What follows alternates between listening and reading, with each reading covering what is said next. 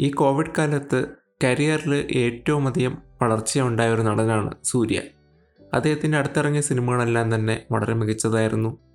അതേപോലെ അദ്ദേഹത്തിന്റെ സിനിമകളെല്ലാം തന്നെ സാധാരണക്കാർക്ക് വേണ്ടിയിട്ടുള്ളതായിരുന്നു. അതിലൊന്നാണ് ജയ് ഭീം ജയ് ഭീമിന്റെ റിവ്യൂ ആണ് ഇന്നത്തെ എപ്പിസോഡിൽ. നിങ്ങൾ ഒരുപാട് പേര് ആവശ്യപ്പെട്ടു ജയ് ഭീമിന്റെ റിവ്യൂ വേണമെന്ന്.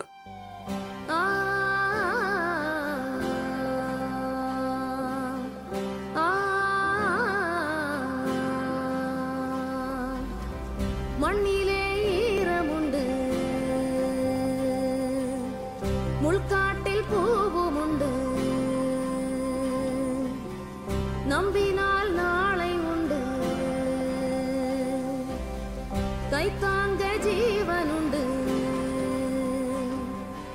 எங்கே போனாலும் பொன்வானம் கண்ணோடு. எல்லை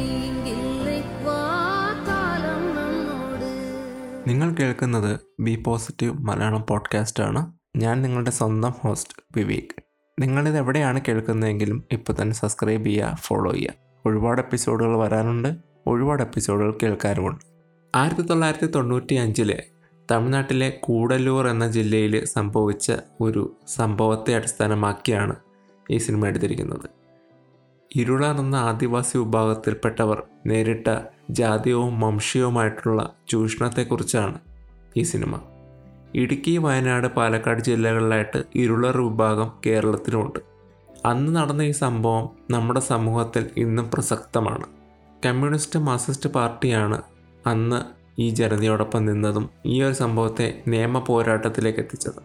പിന്നീട് ജസ്റ്റിസ് ചന്ദ്രു ഈ കേസ് ഏറ്റെടുക്കുകയും നീണ്ട പതിമൂന്ന് വർഷത്തെ നിയമ പോരാട്ടത്തിനൊടുവിൽ അവർക്ക് നീതി വാങ്ങിച്ചു കൊടുക്കുകയും ചെയ്തു.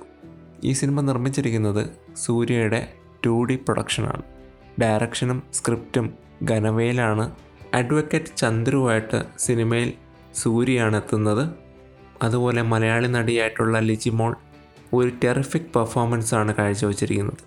അവരിത്രയും കഴിവുള്ളൊരു നടിയാണ് എന്ന് നമ്മൾ ഈ സിനിമയിലൂടെയാണ് മനസ്സിലാക്കുന്നത്.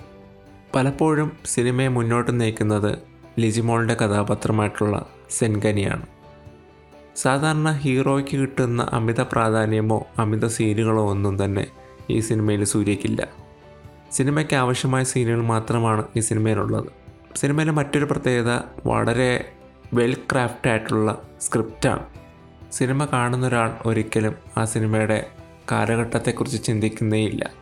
കാരണം അതിനുള്ള സമയമില്ല. ഒരു തരത്തിലുള്ള ഡിസ്ട്രാക്ഷനുമില്ലാതെ സിനിമ തന്നെയാണ് കാണികൾ കണ്ടുകൊണ്ടിരിക്കുന്നത്. സിനിമ തുടങ്ങിയ ആദ്യ സീനുകളിൽ തന്നെ സിനിമ എങ്ങോട്ടാണ് പോകുന്നതെന്ന് വളരെ വ്യക്തമായ ഒരു മെസ്സേജ് തരുന്നുണ്ട്.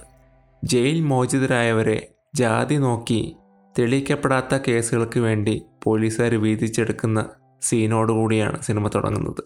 അവിടെ നിന്ന് തന്നെ സിനിമ എങ്ങോട്ടാണ് പോകുന്നതെന്ന് വളരെ വ്യക്തമായി നമുക്ക് മനസ്സിലാവും. മലയാളത്തിന് വളരെയധികം പ്രാധാന്യം നൽകിയിട്ടുള്ള ഒരു തമിഴ് സിനിമ കൂടിയാണ് ജയ് ഭീം.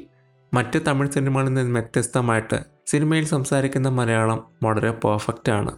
അതുപോലെ മലയാളികളായിട്ടുള്ള അഭിനേതാക്കളും സിനിമയിലുണ്ട്. കേരളത്തെ ഒരു കാലത്ത് പിടിച്ചു കുലുക്കിയ രാജൻ കേസ് സിനിമയിലെ വളരെ പ്രധാനപ്പെട്ട ഒരു ഭാഗമാണ്. എല്ലാ അർത്ഥത്തിലും കണ്ടിരിക്കേണ്ട ഒരു മികച്ച സിനിമയാണ് ജെയ് ബി ജെയ് ഭീം എന്ന സിനിമ ഇരുളർ എന്ന ആദിവാസി വിഭാഗത്തെ നമുക്ക് പരിചയപ്പെടുത്തുക മാത്രമല്ല അവരുടെ പുതിയ തലമുറയ്ക്ക് വിദ്യാഭ്യാസത്തിന്റെ വെളിച്ചം പകർന്നു കൊടുക്കുകയും ചെയ്യുന്നു. സിനിമയിൽ നിന്ന് കിട്ടിയ റവന്യൂവിൽ ഒരു കോടി രൂപ സൂര്യ തമിഴ്നാട് സർക്കാരിന് കൈമാറിയിട്ടുണ്ട്. ഇരുളർ വിഭാഗത്തിലെ കുട്ടികളുടെ വിദ്യാഭ്യാസ ചെലവിന് വേണ്ടിയിട്ട്. ജെയ് ബീം ഇതുവരെ നിങ്ങൾ കണ്ടിട്ടില്ലെങ്കിൽ തീർച്ചയായും കാണേണ്ട മൂവിയാണ് ഒരു മസ്റ്റ് വാച്ച് മൂവിയാണ്. ഒറ്റ വാക്കി പറഞ്ഞാൽ ബ്രൂട്ടൽ. ടോർച്ചർ സീനുകളൊക്കെ വളരെ റോയാണ്. ആണ് അന്ന് അവിടെ എന്താണ് സംഭവിച്ചതെന്നും അതിന്റെ ഇമ്പാക്റ്റ് എന്താണെന്നും പ്രേക്ഷകന് ഈ സിനിമയിലൂടെ മനസ്സിലാവുന്നുണ്ട്. ചുരുക്കി പറഞ്ഞാൽ സൂര്യ കൂടുതലും സാധാരണക്കാർക്ക് വേണ്ടി സിനിമകൾ ചെയ്യുന്നു. സാധാരണക്കാരിലേക്ക് ഇറങ്ങി വന്ന സിനിമകൾ ചെയ്യുന്നു എന്നാണ്. രണ്ടായിരത്തി ഇരുപത്തി ഒന്ന് നവംബർ രണ്ടിനാണ് ജയ് ഭീം ആമസോൺ എക്സ്ക്ലൂസീവായിട്ട് പുറത്തിറങ്ങിയത്. ആമസോണിൽ സിനിമ ലഭ്യമാണ്. നിങ്ങൾ കണ്ടിട്ടില്ലെങ്കിൽ തീർച്ചയായും കാണുക. മറ്റൊരു എപ്പിസോഡിൽ വീണ്ടും കേട്ടുമുട്ടാം. അതുവരയ്ക്കും this is Vivek signing out Jai B